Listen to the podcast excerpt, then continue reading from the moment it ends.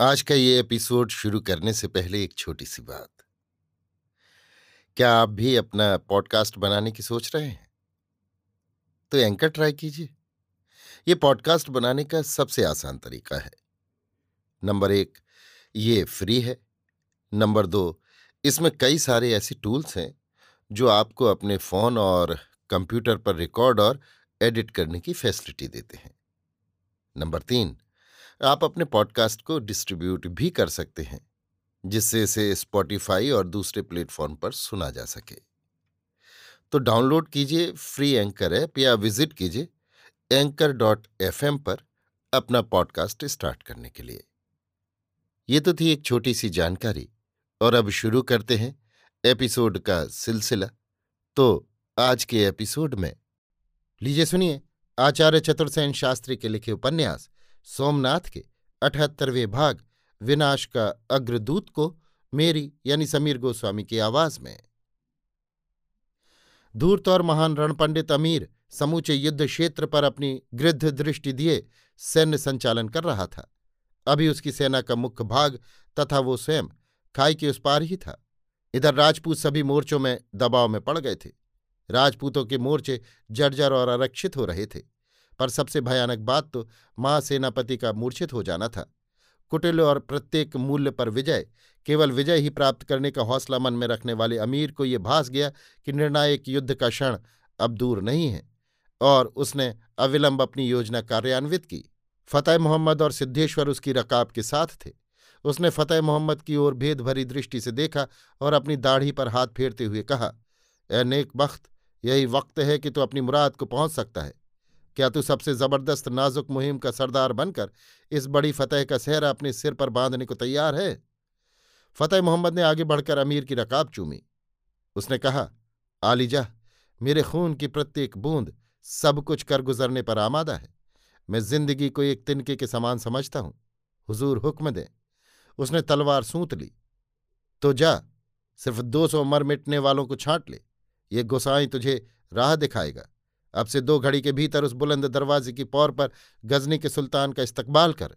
मैं खुदा का बंदा महमूद, वही कहूँगा जो मुझे कहना चाहिए, और मैं कहता हूँ कि वो दरवाज़ा आज से फतेह दरवाज़ा कहलाएगा। ये ले वो तलवार जिसने सोलह बार फतेह का पानी पिया है। पाक परवरदिगार और पैगंबर इसे सत्रहवीं फतेह तेरे हाथ से दे। जा, राह के हर रोड़े को रौंद डाल और अपनी राह साफ़ कर।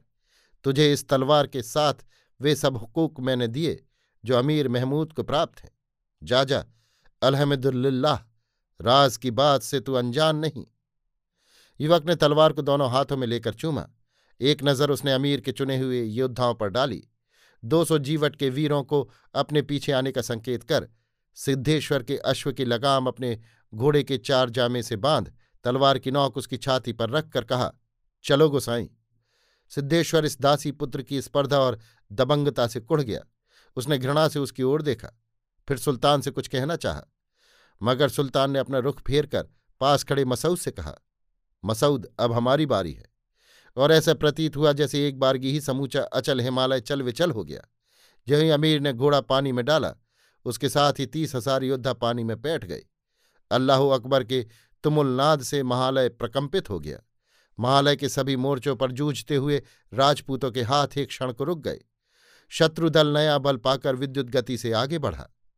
फतेह मोहम्मद अपनी छोटी सी टुकड़ी को लिए द्रुत गति से लश्कर के पीछे हटकर पाप मोचन की ओर बढ़ा और कुछ ही क्षणों में सुरंग के द्वार पर आकर घोड़े से उतर पड़ा। सभी योद्धा घोड़ों से उतर पड़े।